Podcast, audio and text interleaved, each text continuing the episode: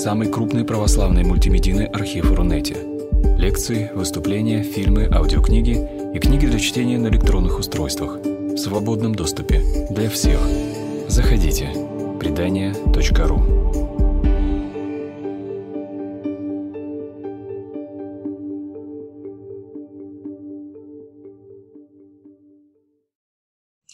А выбранная наша тема обозначается совсем коротко одним словом «теодицея». А, каково значение этого слова, история, а, каковы нам, как, какие нам понятия необходимы для вхождения в проблематику, обозначаемую этим словом. Обо всем этом а, я начинаю говорить в нашей лекции. Ну что ж, а, хорошо. 18.02. Я думаю, что э, все необходимые формальности э, мы завершили э, и приступим. Так, ну этот слайд чисто технический, он э, показывает краткое содержание того, что будет на этой лекции. Ну вот, он, в общем, в виде памятки, а также, я надеюсь, мы расшарим э, саму эту презентацию тоже среди всех желающих, э, слушателей, конечно.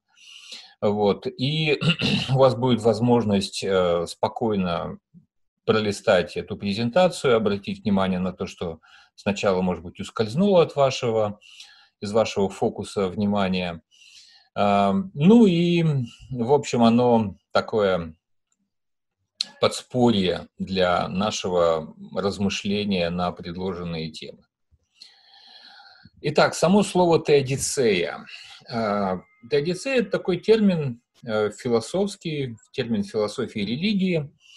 А, мы знаем в точности, кто является автором этого термина. Это немецкий философ, математик, дипломат. А, в общем, человек совершенно энциклопедического склада ума и дарований. Готфрид Вильгельм Лейбниц – философ, основная часть его жизни прошла во второй половине XVII века. Э, к сожалению, будучи очень занятым э, чиновником, высокопоставленным дипломатом, большую часть своей жизни придворным, он, может быть, не так много времени уделял философии, как нам бы послед... э, так сказать, теперь хотелось. Но, во всяком случае, вопросу того, а, каким образом и почему существует зло в наблюдаемой нами мире, он посвятил отдельное сочинение. Для названия этого сочинения он придумал вот это самое слово «теодицея». Оно состоит из двух греческих корней, но в самой древнегреческой философии э, такого слова не было. вот. Оно состоит из двух, э, как я уже заметил, корней – от, слова «теос» – Бог, божество, и «дике» – право, справедливость. И а, принято понимать а, значение слова «теодицея» следующим простым образом. Это оправдание Бога. Оправдание Бога за что? За то, что в мире существует зло. А, иными словами, а, теодицея, термином теодицея обозначают попытки а, решить проблему зла, реши, ответить на аргументы от зла. А, слово аргументы здесь в данном случае тоже является философским термином, является сокращением от э, фразы аргументы в пользу существования Бога или аргументы против существования Бога. Аргументы в пользу существования Бога больше всем известны под названием «доказательство бытия Божия». Ну, а аргументы против существования Бога тоже, в общем, существуют э, чрезвычайно длинную историю. Вот. И аргумент от зла, то есть аргумент против существования Бога, отталкиваясь от того обстоятельства, что в мире наличествует зло, и теодицея – это попытка ответить на этот аргумент, попытка решить проблему зла. А, ну, собственно, само наличие зла а, никем не оспаривается, и, в общем, конечно, сколько существует человечество, сколько человечество размышляет об окружающем мире, зло, безусловно, видимо, признаваемо и а, никакой тайной не является. Тем не менее, время от времени а, возникают события, которые являются стимулом а, к тому, чтобы опять обратиться к проблеме зла, опять обратиться а, к аргументу против существования Бога от зла. И это, как правило, происходит во времена значительных катаклизмов. Вот примером такого значительного катаклизма, классическим примером близкой к Вильгельму Лейбницу эпохи а, является большое Лиссабонское землетрясение, которое произошло, конечно, уже после а, жизни Лейбница, но тем не менее очень хорошо иллюстрирует, а, показывает пример такого катастрофического, чудовищного события, которое с новой силой поднимает необходимость, указывает на необходимость решить каким-то образом проблему зла. Эта гравюра обозначает, собственно говоря, вот это Лиссабонское землетрясение. А, Лиссабонское, оно случилось 1 ноября 1755 года. А, здесь, в общем, почему оно стало таким э, экзем, примерным экземпляром, эмблемой а, проблемы зла? Потому что в, этом, э, в этой катастрофе сошлось очень многое. Ну, прежде всего, когда произошло землетрясение. Это было утро, воскресенье, праздник, День всех святых. Лиссабон, столица Португалии. В эту эпоху Португалия очень богатая страна, владеющая огромными колониями, э, страна, живущая за счет своего мореплавания, за счет экспорта чудовищного количества ценностей из новооткрытых земель, континентов, регионов. Это очень богатая страна, а одна из самых богатых в Европе. И вот в большой знаменитый католический праздник весь город либо собирается выходить в праздничной одежде в церковь, либо уже пришел в церковь, либо на пути к церкви. И вот именно в этот момент происходит очень сильное землетрясение, и за 6 минут погибает порядка 90 тысяч человек. То есть подавляющее большинство а, жителей тогдашнего Лиссабона. А, вот как бы то, что все это случилось так вот концентрировано, как будто специально а, собирая несколько символических вещей. Великий праздник, э, воскресенье, а, и такая чудовищная трагедия, когда за такое короткое время погибает такое огромное количество людей, все это, конечно, потрясает э, человека совершенно справедливо и, в общем, совершенно заслуженно. И после... Простите. И после такого рода чудовищных катаклизмов э, совершенно закономерно встает вопрос – Собственно говоря, почему? А почему пострадало такое количество людей? Ведь, а, ну так скажем, а, не пускаясь пока еще ни в какое богословие, ни в какую философию, а, какое-нибудь самое элементарное объяснение того, почему происходят катаклизмы, забирающие жизни людей. Ну, есть такая известная традиция о том, что это гнев Божий, обращенный на людей, которые были недостаточно послушны его воле, а, каким-то образом а, нарушили замысел Божий или там совершили какие-нибудь злодеяния. Все вспоминают тут же Содом и Гамору, а, ветхозаветные города, которые были уничтожены огненным дождем. А, почему были уничтожены? Потому что вот там все жители, населявшие эти города, были безобразные грешники. Но понимаете, когда это происходит вот в таком объеме, 90 тысяч человек, в том числе маленькие дети, то неизбежно всякий разумный человек задает вопрос, что неужели и вот эти вот дети успели настолько нагрешить, что оказались достойны вот этой вот кары, но это как-то не укладывается в голове от слова совсем. И потом, ну, 90 тысяч, и что, ни одного приличного человека? Вот, а если там есть приличные люди, то почему они погибли вместе со всеми грешниками? Ну и так далее. В общем, такого рода простые попытки объяснить подобного рода масштабные стихийные бедствия простой отсылкой к тому, что люди грешники и получают по заслугам, в общем, не получается. Тут главный аргумент против – это, конечно, чудовищная массовость. Вот зачем в таких количествах этих грешников следует уничтожать? Неужели они все, все как один достойны только исключительно страшной смерти? а, ну вот, значит, а, первое, что нам следует понять, что а, термин теодицея возникает в XVIII веке в трудах а, Вильгельма Лейбница как обозначение подходов к решению проблемы зла. Проблема зла, хорошей иллюстрации, образцовой иллюстрации проблемы зла выступает вот великое Лиссабонское землетрясение середины XVIII э, века. Теперь небольшое отступление, так сказать, э, проясняющее основные базовые, что ли, термины и подходы, которые я в дальнейшем буду употреблять.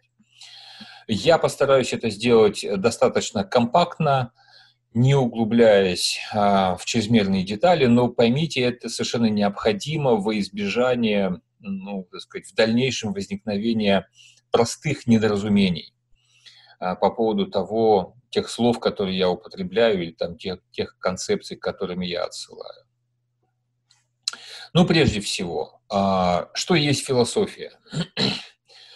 У нас курс такой сходу, мы говорим об определенном разделе философии, а, об определенном разделе философии близком к богословию, к христианскому богословию по меньшей мере.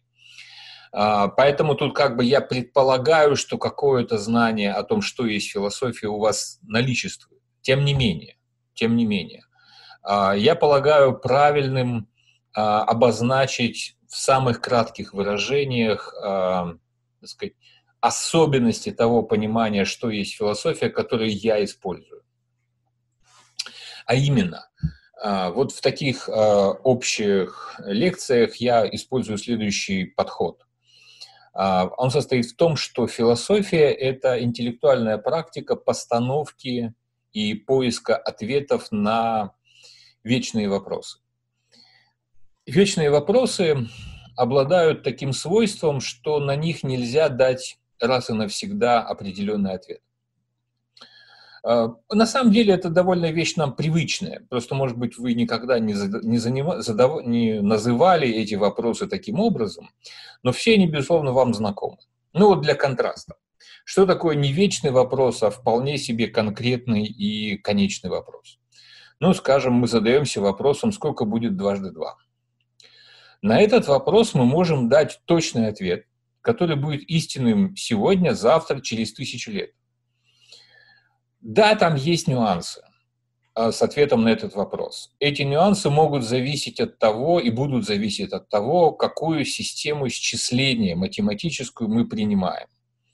То есть, скажем, если мы считаем в десятичной системе исчисления, то это 4, если мы считаем в четверичной системе исчисления, то дважды два будет 10. Если мы считаем в третичной системе исчисления, то это будет, сколько это будет? 11. Если считаем в двоичной системе исчисления, то это будет 100.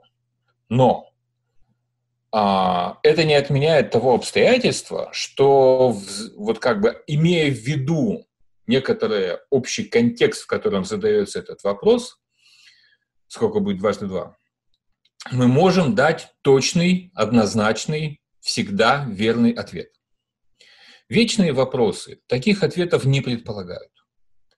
Это не означает, что на вечный вопрос нельзя дать ответа. Это означает только, что нельзя дать ответа истинного на все времена, для всех людей. Ну, самый простой, я думаю, всем близкий вопрос, а, пример такого вечного вопроса, это скажем, что есть счастье? А, на этот вопрос каждый из нас дает ответ самостоятельно. Для меня счастье в одном. Для любого из вас, слушателей, счастье в другом. У вас, у каждого из нас есть свой собственный ответ на этот вопрос. Можно ли сказать, что какой-то из этих ответов не истинный? Да нельзя, это бессмысленно довольно-таки. Для вас счастье – нечто определенное. Для меня счастье тоже нечто определенное, но другое. Иногда бывает так в истории культуры, в истории философии, что, а, ну как сказать, большая часть живущих в этой эпохе людей склоняются к определенному ответу. ну, не знаю, там, во времена скажем, а, культу, а, античной культуры, поздней античности, там, скажем, что есть счастье, подавляющее большинство людей отвечало в том смысле, что счастье заниматься политической деятельностью и счастье быть знаменитым на этой почве. Не просто быть, заниматься политикой, а быть знаменитым политиком, великим политиком. Как говорили римляне, вот счастье – это удостоиться триумфа. Триумф – это специальная процедура, сказать, ритуал, если угодно, в котором чествовался некий знаменитый э, человек, римлянин, за свое незаурядное э, достижение. Вот, и про наиболее выдающихся людей мы там читаем в, в летописях, что он удостоился за свою жизнь триумфа дважды. Это невероятно. То есть даже один раз удостоиться триумфа – это прекрасно а дважды – это невероятное достижение, кто-то трижды, ну и так далее. Вот как бы есть эпоха, в которую большая часть людей склоняется к тому, что счастье – это быть политиком и быть успешным политиком. А, в нашу эпоху нельзя сказать, что есть какой-то превалирующий для всех, для большинства подходящий ответ. Но тем не менее, главное, что я хотел сказать, вечные вопросы такие вопросы, на которые нужно постоянно искать ответы и находить ответы. Трагедия их, э, этих поисков состоит в том, что, найдя ответ на этот вопрос, а, философ или человек, э, любой человек на самом деле, должен понимать, что этот ответ является либо только твоим личным, персональным, либо каким-то ограниченным. То есть через сто лет он может уже перестать быть там истины. Ну, там, какой пример такого тоже э, временного э, ответа? Вот что есть красота? Э, достаточно походить по залам любого большого художественного музея, где представлены работы разных веков, разных эпох, как можно видеть, что женщины, которые были безусловными красавицами, были прославленными красавицами Средневековья, смотришь на их портрет с чувством недоумения. По своим теперешним представлениям эта женщина некрасива. Но это не означает, что она таковой не воспринималась. Просто стандарт красоты изменился. Изменился ответ на вопрос, что есть красота, что есть красивая женщина. Ну или там, если мы переходим в какую-нибудь отдаленную культуру, там, не знаю, красивая женщина в современной русской культуре – это один тип, красивая женщина в современной китайской культуре – другой тип. Но как бы мы понимаем разницу и понимаем, что ответ на вопрос, что есть красота, вот является таким а, а, локальным, локально обусловленным. Так вот, философия задается таким рядом вечных вопросов. Один из этих вопросов, а, что есть абсолют? А, словом абсолют – это тоже латинский термин, а, этимологически обозначает безусловный, неограниченный. Это такое традиционное обозначение, традиционный синоним, что ли, Бога, божества. Что есть Бог? Как мы понимаем Бога? А, что является Богом, что не является Богом. это тоже один из вечных вопросов, которым задается философия, начиная с момента своего возникновения до дня сегодняшнего. В разные эпохи давая, даются на это разные ответы. Несколько позже я укажу, а, какое понимание Бога, какое понимание Абсолюта, ну вот на день сегодняшний в философии религии принято считать таким, в общем, устоявшимся консенсусом минимально необходимым. Да, такое минимальное, простейшее определение Бога, с которым согласны, если не все э, философы религии, то подавляющее их число. Еще важное замечание. А, основной инструмент философии а, – рефлексия. Рефлексия, в общем, слово тоже латинское, и а, с одной стороны нам всем, я думаю, знакомое, но здесь некоторая популярность этого слова служит дурную службу, потому что, ну, как сказать, нанизываются на него некоторые, как бы я сказал, искажающие оттенки смысла. А именно, буквальный смысл слова рефлексия – отражение. То есть заняться рефлексией, обычная метафора занятия рефлексией – это рассматривать себя в зеркале. Вот я занимаюсь, я рефлектирую о том, кто я таков. Тем, что рассматриваю себя, например, в зеркале каков я. А, но здесь, применительно к философии, а, эта метафора весьма ущербна. Хотя многие философы, повторюсь, использовали эту метафору и имели на это полное право. Но, на мой взгляд, все-таки это ущербно, потому что в таком понимании рефлексии есть некоторая статичность. И есть представление, что человек может как бы э, заниматься чем-то обычными делами, а потом рефлектировать, и тем самым он не может заниматься какими-то своими обычными делами. Ну, в самом деле, я либо я действую, там, скажем, общаюсь с людьми, добиваюсь каких-то поставленных своих целей, либо я занимаюсь рефлексией, то есть либо я поставил перед собой зеркало, неважно, вещественное или какое-то фигуральное, и занимаюсь тем, что понимаю, отдаю себе отчет в том, кто я таков, да, насколько успешен я, насколько я а, правильно действую, справедливо ли я действую, нравственно ли я действую и так далее.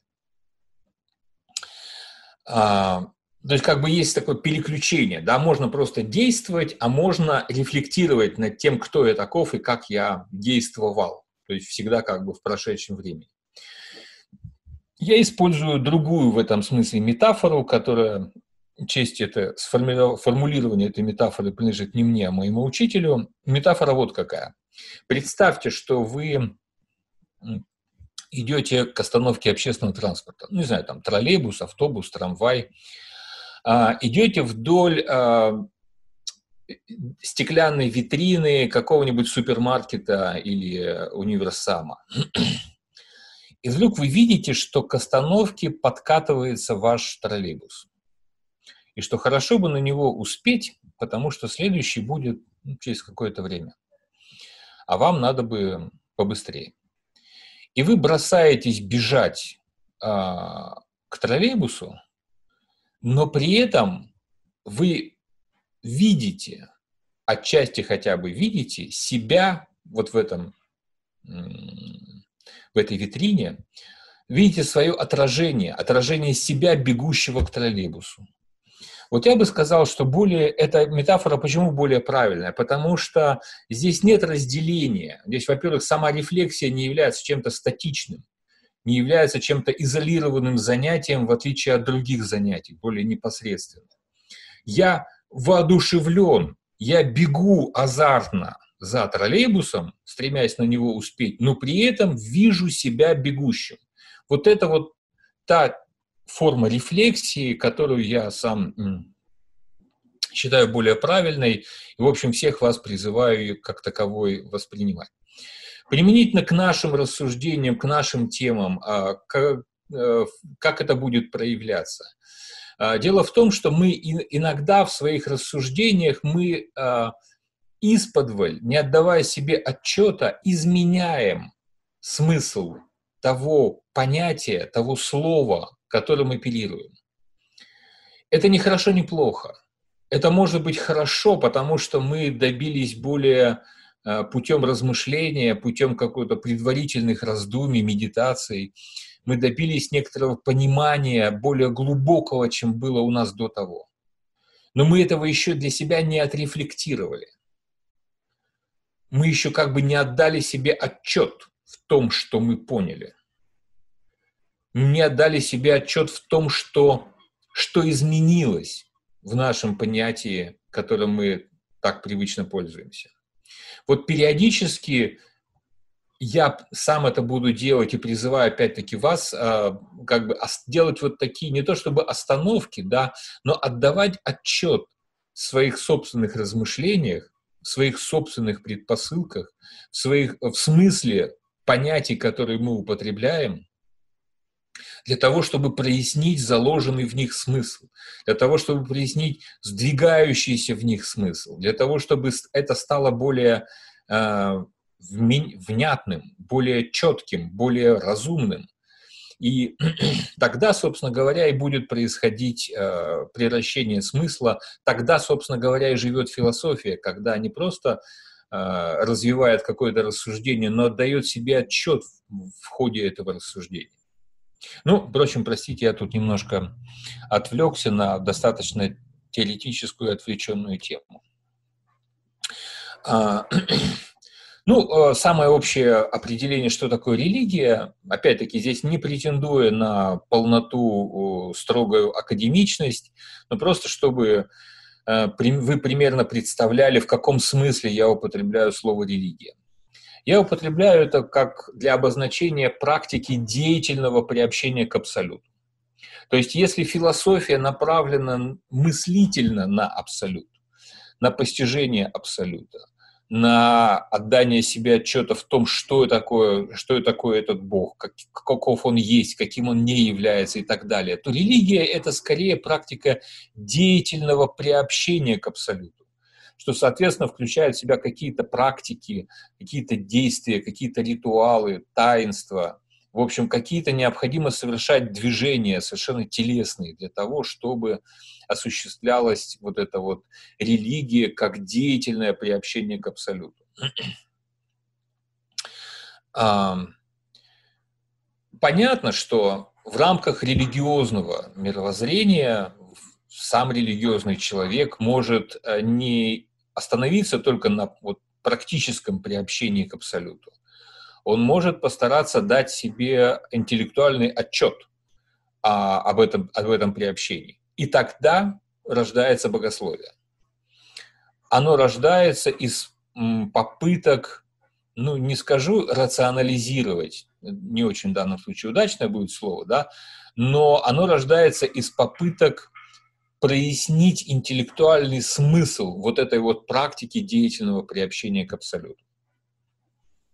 Так получилось, что э, богословие исторически теснейшим образом связано с философией, ну, по уважительной причине, потому что философы во все времена занимались э, размышлением об, об абсолюте, о Боге, вот, и, в общем, есть наработанные определенные ходы мысли, которые проверены в качестве а, успешных, адекватных, какие-то отвергнуты в качестве а, неудачных, ложных, вот. И богословие, конечно, пользуется философией либо как инструментом, либо как таким партнером в разговоре об абсолюте.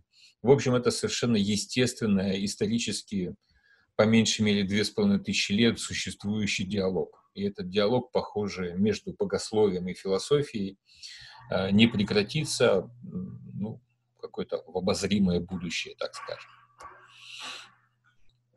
Итак, что бы я хотел подчеркнуть, да, абсолют, Бог, понятие Бога. Его познание объединяет и философию, и религию. Это некоторая точка соединения и того, и другого. Конечно, невозможно сказать, что а, подходы а, к этому предмету познания, к, пред, к предмету стремления а, являются идентичными и у философии, и у богословия. Совсем нет. И самое известное в этом смысле... А, ну это еще немножко рано. Вот сначала что хотел сказать, да. Помимо того, что а, и философия, и религия в форме в виде своего богословия а, интеллектуальными усилиями проясняет некоторые исходные интуиции, существующие о том, что такое Бог. И в процессе прояснения они становятся более отчетливыми, результаты этих прояснений закрепляются в понятии Бога, и таким образом развиваются и богословие, и философия религии.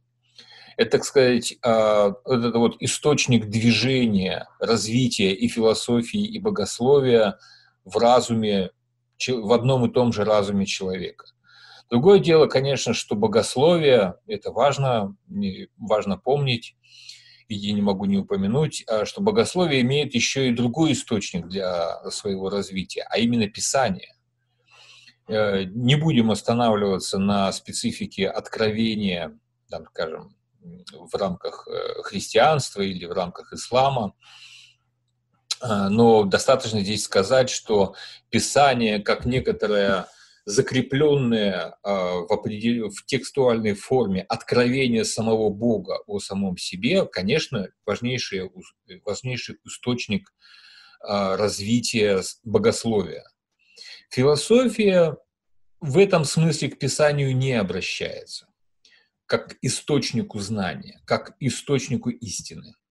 Но а, как свидетельству сути религии, то есть если, если философия смещает свой фокус, так сказать, не просто с понятия, э, изучения понятия Бога, но на изучение, скажем, того, а что из себя представляет та или другая религия, такой фокус внимания немного смещается, потому что религия не то же самое, что Бог, не так ли? Вот, вот тогда в рамках изучения не, не Бога, но религии, Писание, то или иное, Библия, Коран, э, там, не знаю, Трипитака, буддийская, являются также важным источником, а, важным свидетельством сути самой религии. Но я только хотел здесь подчеркнуть, что а, как бы если богословие может апеллировать, и это законно для богословия, апеллировать к Писанию в качестве подтверждения своего, своего понятия Бога, то философия в этом смысле к Писанию не обращается. Оно обращается к нему как к свидетельству определенной э, концепции э, божества, которая отражается в богословии той или иной религии, конфессии и так далее.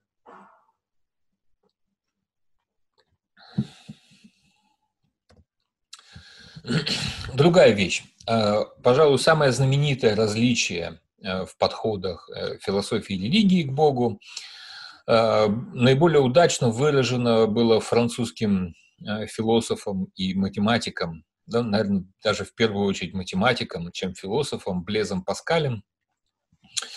Он в начале 17 века э, сформулировал вот эту вот знаменитую формулу «Бог Авраама, Бог Исаака, Бог Якова, но не Бог философов и ученых». То есть как бы есть как бы он мне сказал, да, вот я э, рискнул сказать, что и философия, и богословие нацелены на один предмет, на абсолют, на Бога. Паскаль сказал бы, нет, извините, он все-таки нацелены на разное. Бог настоящей религии, живой Бог – это не то же самое, что Бог философов и ученых. А, ну, надо сказать, э, так, опять-таки, те, кто захотят по поизучать, э, что про это думал сам Блес Паскаль, уткнуться в то, что эта фраза на самом деле самим Паскалем не толкуется, она является частью э, того, что принято называть мемориал, мемориал, наверное. Это записка, которую э, составил Блес Паскаль для самого себя в качестве итога чрезвычайно интенсивного мистического опыта, который произошел с ним однажды ночью. И вот он э, порядка там, трех часов, судя по всему, э, испытывал какие-то э, необычные видения и переживания, и потом по, по, по итогам окончания этого мистического опыта он постарался набросать некоторые э, остатки впечатления. И это довольно такой малосвязанный текст, он легко находится в интернете, по, по, поищите Блес Паскаль, Мемориал, и вот текст его полный найдете легко. вот. Он довольно бессвязный, а, при жизни Паскаль никому не сообщал об этом мистическом опыте, никому не показывал эту записку свою. Она была обнаружена только после его смерти, зашитая в, в, в полу его одежды. Вот, поэтому тут как бы, что он подразумевал здесь, можно гадать. Но наиболее традиционное представление состоит в том, что как, как, как он проводит это различие – что Бог Авраама, Исаака и Иакова – это живой Бог, это настоящий Бог.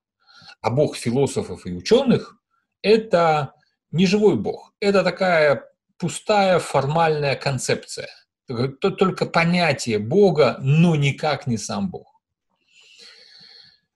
Вот это развлечение до сих пор э, чрезвычайно авторитетно э, и много людей разделяют, так сказать, это развлечение. Я только лишь хотел указать на то, что, ну, конечно,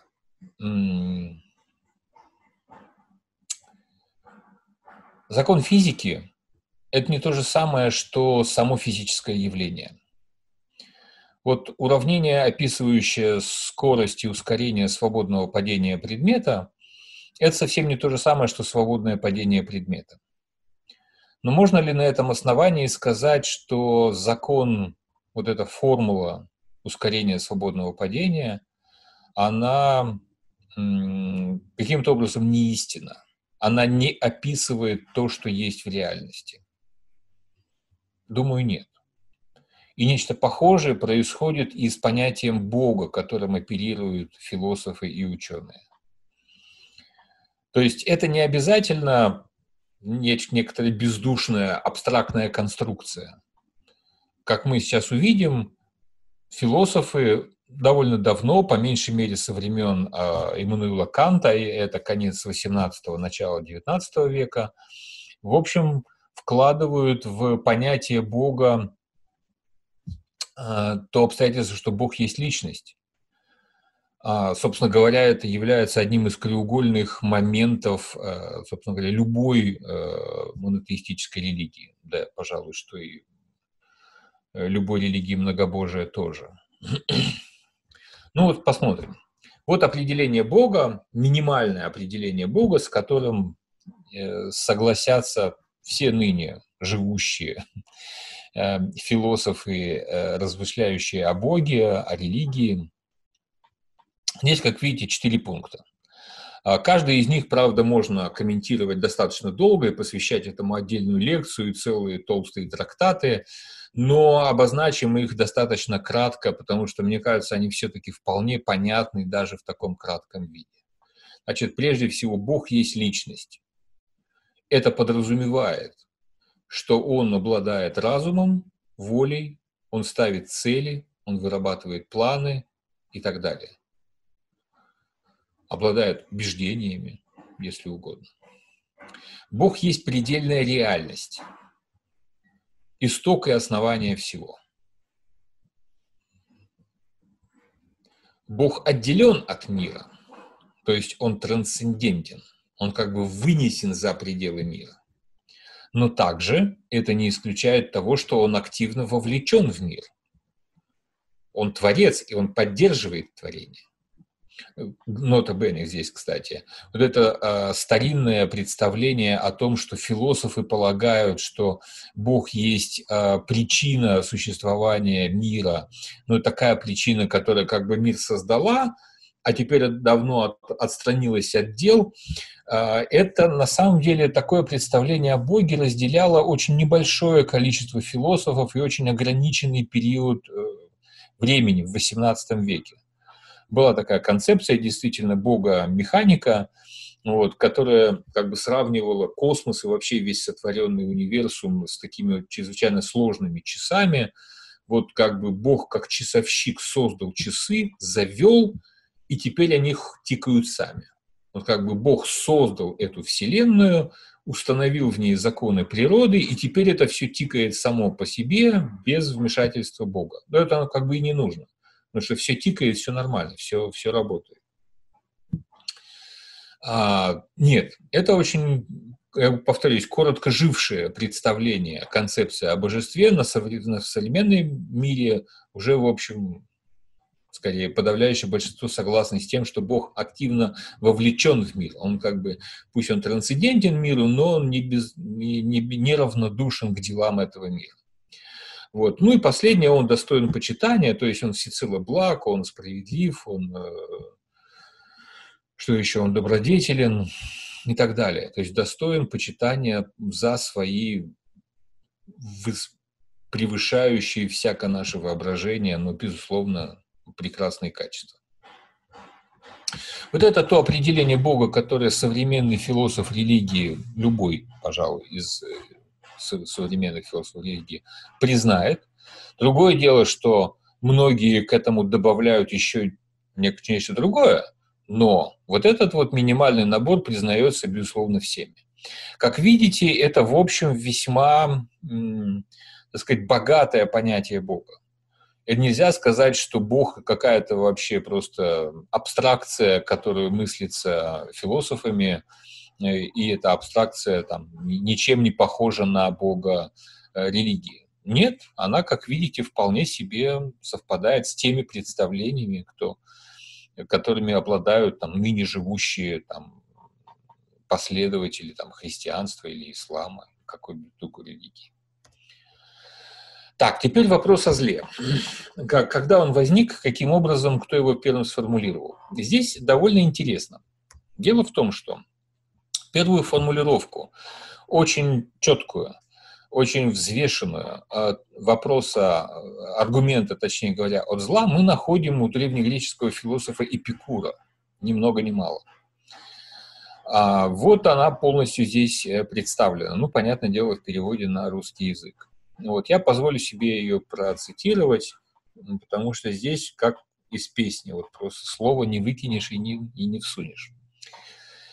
Или Бог хочет уничтожить зло, и не может этого сделать. Или он может, но не хочет уничтожать его. Если он хочет и не может, то он бессилен. Если он может, но не хочет, то он безнравственен. А если Бог может и хочет уничтожить зло, то почему оно присутствует в мире? Ну, понятный, последний вопрос, понятно, риторический, потому что зло действительно присутствует в мире. Как его не понимая, как не уточняя понимание, что есть зло, а что, что злом не является, все-таки зло точно присутствует в мире. А, довольно любопытно, что, а, тем не менее, в античной философии, помимо Эпикура, никто всерьез вопросами решения, решениями вопроса зла не задавался. Вот Эпикур вообще в этом смысле выглядит такой одинокой фигурой. Вот он безупречно сформулировал этот вопрос, а мы не знаем а, в античности попыток дать ответ на этот вопрос. А, мое предположение, почему так произошло, оно опирается на то обстоятельство, что эпоха античности – это эпоха политеизма, эпоха многобожия. А, все эти замечательные античные мыслители признавали существование множества богов. А тут ведь вот какая штука, понимаете, если богов неопределенно много, то тогда э, вопрос зла на самом деле не может стоять остро. Почему? Потому что у каждого из богов есть, как бы сказать, своя зона ответственности, она довольно узкая. И можно сказать так, что зло... Э, а, ну вот да, сначала еще это аналитическая форма вопроса о зле, если есть сторонники более, так сказать, формально-логического, строгого э, вопрошания, то вот можно так это представить.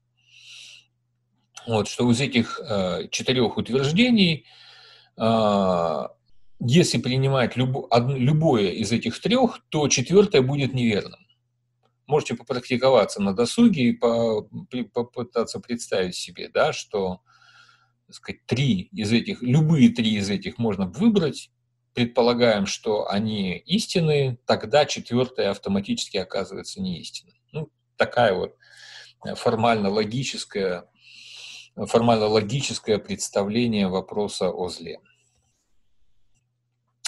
Вот. А, так вот, возвращаясь к многобожию, значит, почему у язычников вопрос, вопрос зла, э, необходимость построения теодицеи была не такой острой? А потому что это объяснялось как бы двумя обстоятельствами, довольно естественными. Ревностью богов и слепотой судьбы. Ну вот, э, в качестве иллюстрации, э, как э, могли себе это понимать э, древние греки. Я перескажу совсем кратко сюжет трагедии Евлипида и Ипполит.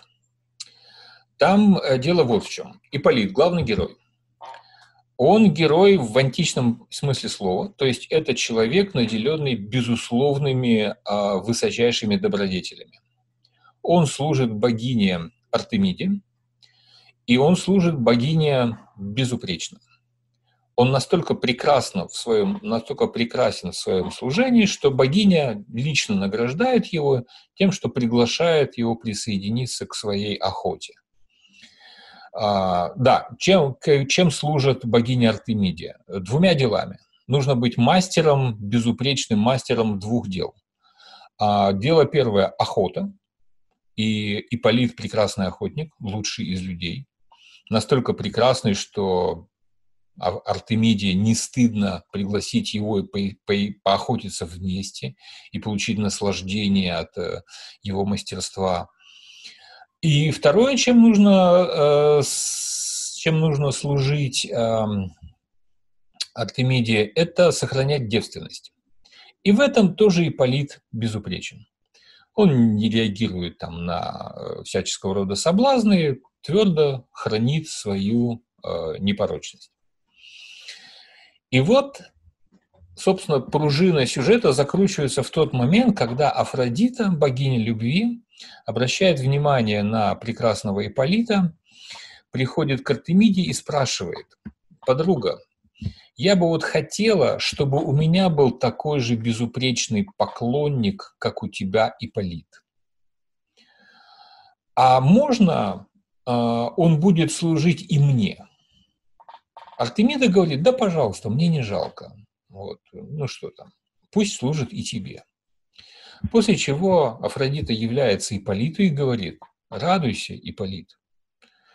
Ты не просто великий служитель Артемиды, и Артемида это признает и награждает тебя, но я также приглашаю тебя быть таким же прекрасным служителем мне – богини любви.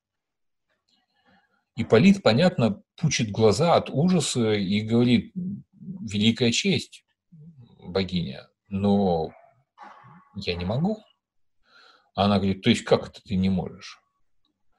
Тебе тут э, несчастному смертному приходит богиня, богиня, и предлагает сама, а ты, значит, рожа неумытая еще тут ее тут в сторону корчишь. И Полит пытается объяснить. Он говорит, понимаешь, чтобы служить Артемиде, я должен сохранять девственность. А чтобы служить тебе, я должен заниматься делами любви. То есть должен заниматься сексом. Богиня говорит, ну да. Какие проблемы? Он говорит, проблемы те, что либо я буду сохранять девственность, либо буду заниматься сексом. Нельзя делать и то, и другое одновременно. Поэтому я либо огорчу Артемиду тем, что перестану быть ее служителем, либо огорчу тебя, потому что не стану служить тебе. Афродита говорит, да, я тебе предложила, вот. А если ты отказываешься, то ты имей в виду, что на тебя обрушится гнев богов, то есть мой.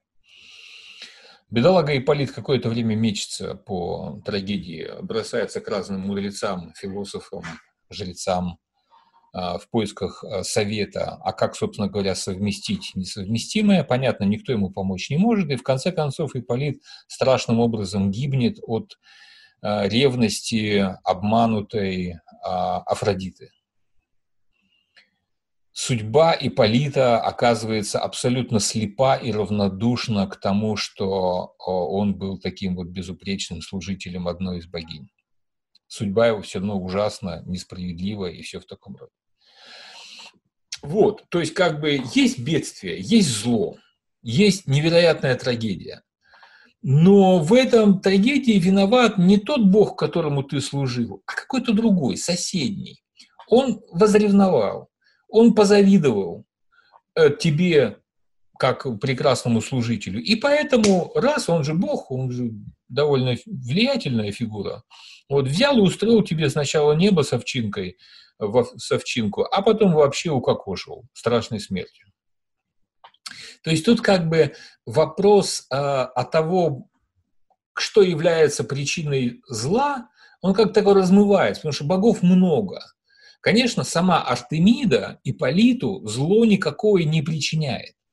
Но для этого есть другая богиня, которая причиняет зло Иполиту.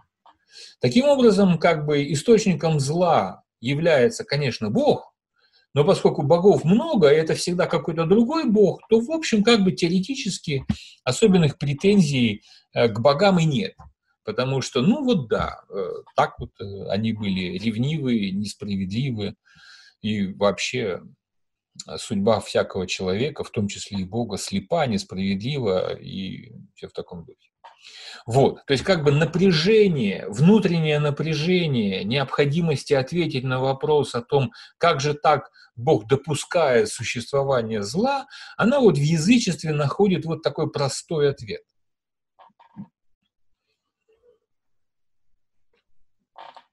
Понятно, ситуация радикально меняется, когда приходит единобожие, когда Бог один, Бог единственен. И вот тогда, конечно, этот вопрос становится со всякой, со всей отчетливостью и силой, какую только можно себе вообразить. И тогда вот мы можем вернуться к этой формулировке – и тогда действительно, как же так? Получается, что либо Бог бессилен, либо Бог безнравственен. И то, и другое, ну, никак не согласуется с нашим пониманием того, кто такой Бог. От слова совсем вот тогда аргумент Эпикура начинает работать э, с ужасающей силой. Тогда на него надо искать э, ответ.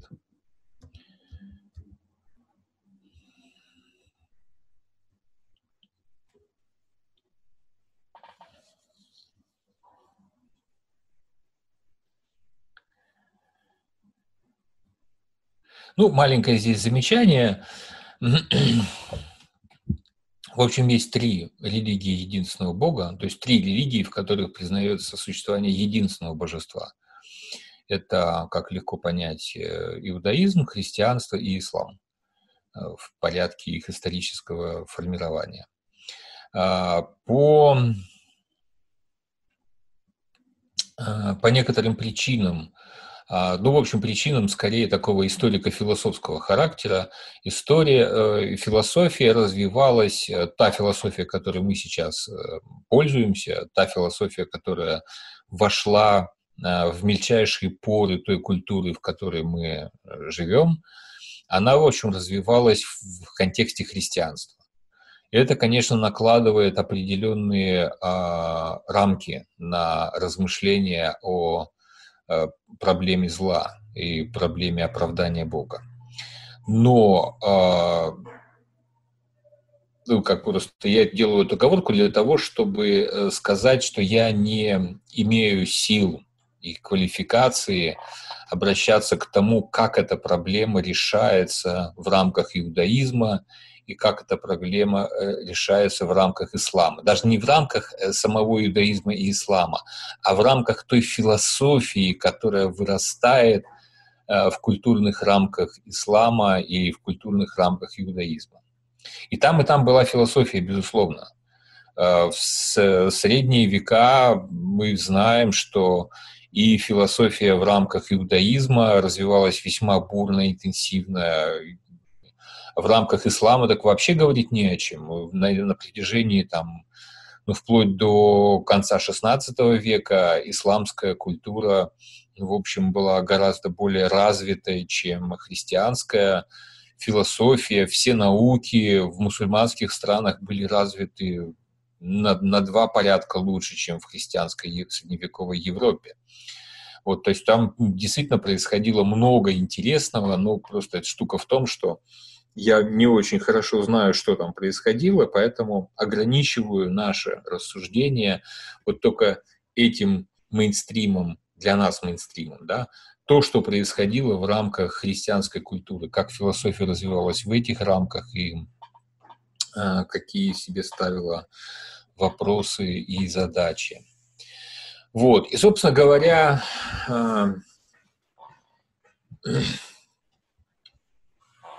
то, что я хотел сказать положительного сегодня, э, и два небольших анонса. То есть непосредственно анонс следующей лекции. Я не знаю еще числа, когда это произойдет и в какой форме. Э, может быть, мы еще все будем на режим, в режиме самоизоляции, и, соответственно, это все будет происходить э, в, в онлайне, либо это, может быть, уже произойдет на какой-то площадке в офлайне. Ничего этого не знаю, и даты не знаю. Я знаю только тему и содержание следующей лекции, которую я хочу предложить вашему вниманию. А именно, первый христианский богослов, философ который задумался о природе зла и о том, как ответить на аргумент от зла, и как выстроить теодицею, хотя самого слова этого он еще не знал, конечно.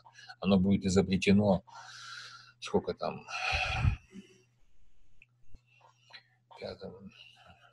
через 1200 лет только.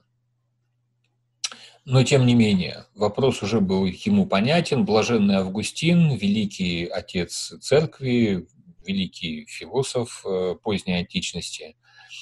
Вот. Он, он задает как бы фундаментальные некоторые рамки того, как будут подходить к проблеме зла огромное количество последовавших за ним мыслителей. Ну вот я здесь совсем кратко перечисляю, что там, Фома Аквинский, что вполне ожидаемо, Мартин Лютер, э, Клайв Степлс Льюис, э, великий христианский писатель XX века, и многие-многие другие мыслители, философы самых разных эпох, в общем, движутся в колее а, обозначенной, э, начатой блаженным Августином. А, так вот, совсем коротко предваряя, хочу сказать, что Августин ставит вопрос довольно неожиданно для нас, потому что он ставит вопрос в такой метафизической плоскости. То есть его интересует вопрос, так сказать, довольно, с нашей точки зрения, довольно абстрактный. То есть вообще, как возможно зло? Как так метафизически получается, что зло существует? Как так получается, что оно вообще приходит в бытие? Несмотря на то, что Бог – безусловное благо, вот, и Он же источник всякого бытия. Так вот, каким образом Он может дать бытие злу, чему-то, что противоречит его природе? Вроде бы никак не может, но при этом зло есть. Как оно существует? Вот э, ответ Августина и, соответственно, его понимание того, каким образом это э, какие дает возможности для объяснения зла ну, такого уже более близкого к человеку. Соответственно, как можно построить теодицею, исходя из э, идеи Августина. И вот об этом пойдет речь, простите, на следующей лекции. Как-то у меня сегодня особенно плохо с голосом. Ну и другой анонс, более долгоиграющий, как я говорил, я продумал небольшой курс лекций. То есть это такая цепочка, объединенная одним замыслом. Она выглядит будет следующим образом. То есть мне, мною задумано следующие семь лекций. Вот следующая будет посвящена Августину, потом мы перескакиваем а, к Луису де Малине, это католический богослов, философ, э, деятель контрреформации. А, он, эм, ну, как легко догадаться, раз это контрреформация, такой интеллектуальный ответ на, собственно говоря, реформацию, на возникновение протестантизма. Одно из наиболее знаменитых учений протестантизма было в ту эпоху, это было учение о предопределении человека к спасению либо к погибели. И вот, соответственно, Луис де Малина разработал а, довольно сложную, сложное богословие, а, какие, которое позволяет объяснить, почему, собственно говоря, человек не предопределен а, к погибели или к спасению. И исходя из этого, из, э, так сказать, этой теории непредопределенности, вот как, как может быть выстроена теодицея? Да, я забыл сказать, что все, а, вот э, я, я перечислю пять таких основных подходов а, к построению теодицеи, но это не все пять, которые существовали в истории философии. Это наиболее важные, наиболее влиятельные течения мысли, которые существуют и по сей день или даже которые возникли относительно недавно. Вот, например, малинизм, он как был сформулирован, в XVII веке, так он, собственно говоря, э, и до сих пор имеет сторонников эм, среди философов религии, среди специалистов, ищущих ответов на вопросы зла. Вот. Это тоже вполне живая и поддерживаемая сейчас теория. Открытый теизм возникает в 80-х годах 20 века, то есть, в общем, относительно недавно. Отец-основатель еще жив, преподает в одном из американских университетов.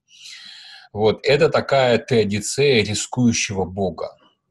То есть этот Бог, который берет на себя риски, э, рискует, выигрывает или иногда проигрывает.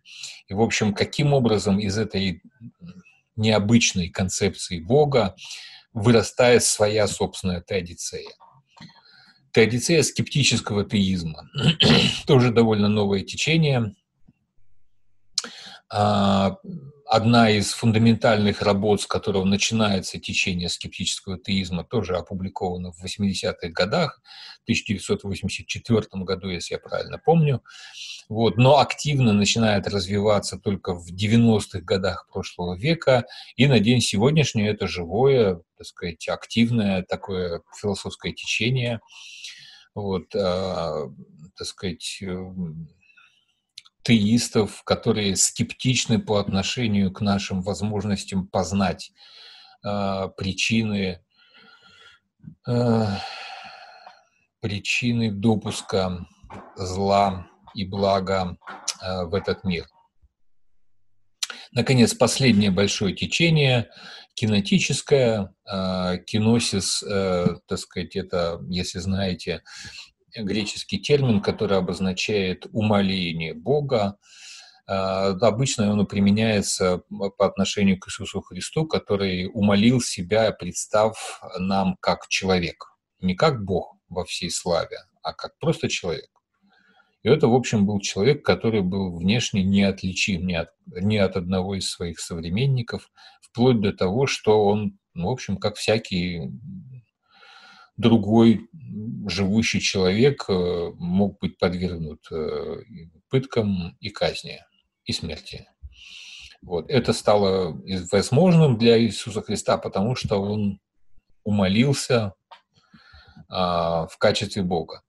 И вот это тоже довольно свежая а, концепция, возникшая в конце 20 века, и то, каким образом теодицея вот этого умолившегося Бога, это у меня, кстати, простите, опечатка удалившегося Бога, умолившегося Бога, конечно. Это автоматическое исправление, как, как пить дать, я не посмотрел. Вот, следующая будет лекция. Не могу э, сказать, э, что пред, могу предложить, э, так сказать, убедительную теодицею после Холокоста, но тем не менее несколько замечаний к тому злу, к чудовищному злу, которое случилось в 20 веке под общим названием Холокост. Ну, понятно, здесь имеется в виду все преступления против человечности, которые совершали самые разные политические режимы. Вот. Ну, в общем, есть, есть несколько соображений, два более конкретно, два соображения, которые надо иметь в виду, размышляя о причинах этого зла.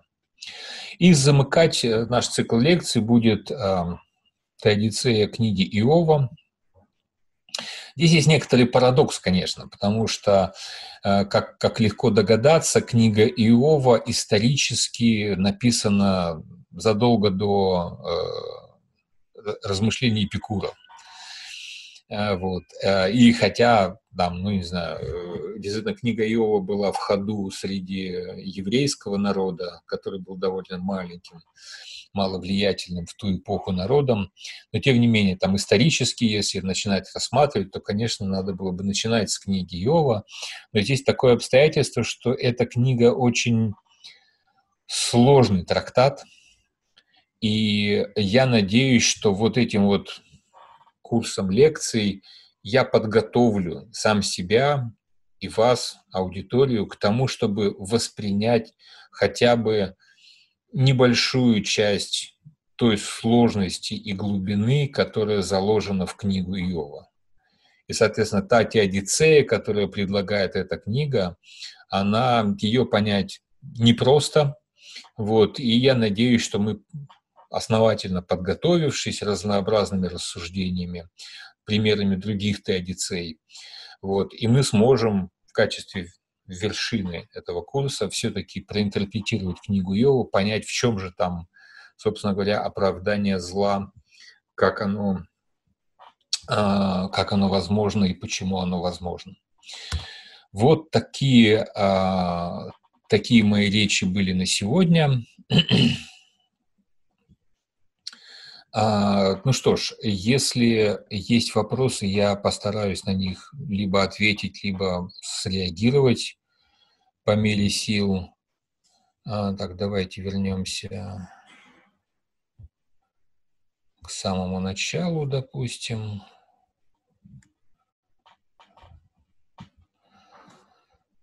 Так.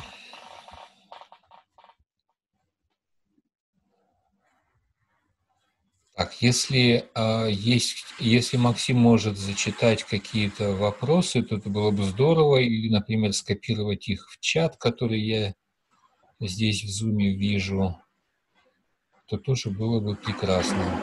Игорь Николаевич, спасибо за содержательную лекцию, очень интересную. А, прямых вопросов нет э, в чате в группе ВКонтакте. Есть риторические вопросы, но я так понимаю, что на эти вопросы риторические вы и будете отвечать в течение э, вашего курса лекций. Ну, э, давайте, Максим, ну, на ваш выбор все-таки зачитайте пар, парочку-тройку, потому что, может быть, э, хотя бы не в виде ответа, но хотя бы в виде некоторой предварительной реплики или там действительно а, указание на то, что вот тогда там у нас будет больше э, возможностей ответить на этот вопрос. Э, может быть так? Ну, вот э, есть такое, такая реплика э, насчет э, обвинения эволюции в жестокости эволюции в жестокости. Да, ну тут немножко путано, и миллиарды людей, э, созданных э, Богом, и что они идут как дрова для гиены огненной. Ну, вот такая мысль у человека, что как бы угу, угу. рожденные люди, они уже предопределенной судьбой отправляются, видимо, в ад. Вот так вот. Можете здесь какой-то комментарий? Да, да. Ну, смотрите, э, мне кажется, что здесь коренная вещь все-таки в предопределении. Я понимаю, есть, э, ну, как сказать, есть серьезные основания думать о том, что есть предопределение, что человек предопределен, э, там, не знаю, к краю или к аду. Но видите, тут какая штука. Во-первых, есть серьезные возражения против самой теории предопределения. А, и вот когда будет речь о малинизме, то, собственно говоря, малинизм – это одна из таких концепций, которая выступает против э, теории предопределения как таковой. То есть это что означает? Это означает, что предопределение не есть нечто безусловное, что точно существует. Это весьма спорный вопрос. А, потом, а, как бы другой вопрос, вот про гиену огненную, тоже знаете ли, а как понимать этот ад и рай, есть, мягко говоря, разные точки зрения, ну там от э, совершенно традиционных о том, что это вот такое э, происходящее жесткое разделение на одном полюсе, вот, и мало кто попадает в, в рай, а большинство идет в ад. Вот. А на другом полюсе мнений, э, там, философы и богословы вроде современного э, Бентли Харта, который считает, что да, в общем, нет, все люди предназначены к спасению. И, в общем, никто из людей, ни прежде живших, ни в, будущем, в будущем живущих, не, не то, что не предопределен к аду, но вообще никто в ад не попадет. Вот как бы у нас есть вот два таких полюса, и между ними огромный спектр мнений и какой из них является наиболее а, истинным, это большой-большой вопрос. А, ну, во всяком случае, вот эта вот картина, что миллиарды людей пошли в гиену огненную непонятно за что, но это совершенно точно э, крайность, причем, ну вот, э, как бы совсем экзотическая крайность, так скажем. Совсем не обязательно так думать.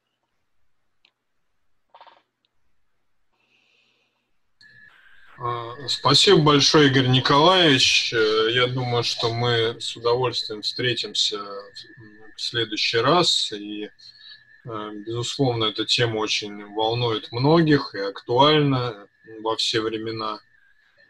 Ну, наверное, мы будем прощаться, да, уже.